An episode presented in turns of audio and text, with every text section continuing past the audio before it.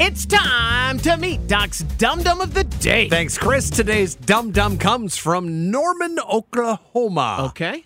I see what you did there, Oklahoma. Employees at Brahms Ice Cream and Dairy Store in Norman, which sounds like a place I have to visit someday, For sure. arrived to work one morning to discover a mess had been made. Uh oh. There were broken ceiling tiles all over the floor. Huh. Not a normal thing. No. So they called the cops, thinking someone must have broken in. When police arrived, they did what police do and investigated the crime scene. What they found was a bit of a surprise. There had indeed been a break in. Hmm. Oh. In fact, the breaker inner was still there. Oh no. It was 41 year old Philip Hickman who had decided sometime during the night he really wanted some ice cream, maybe? Sure. Two things made this an unusual case of breaking and entering. Not only was Phil still there, he was fast asleep. and the reason there were ceiling tiles all over the floor was because Phil was sleeping in the ceiling.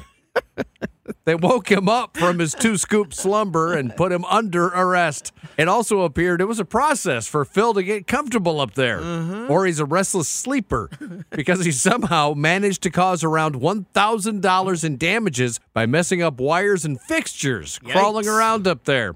Here's the really weird part Here's the weird part. they still haven't figured out how we got up there Huh. or why. You're a man of mystery, Philip Hickman. You're like Goldilocks. Someone's been sleeping in the ceiling of my ice cream shop and they're still there. Yo, weird place sleeping, ice cream stealing, ceiling destroying Philip Hickman. you are Doc's dum dum of the day.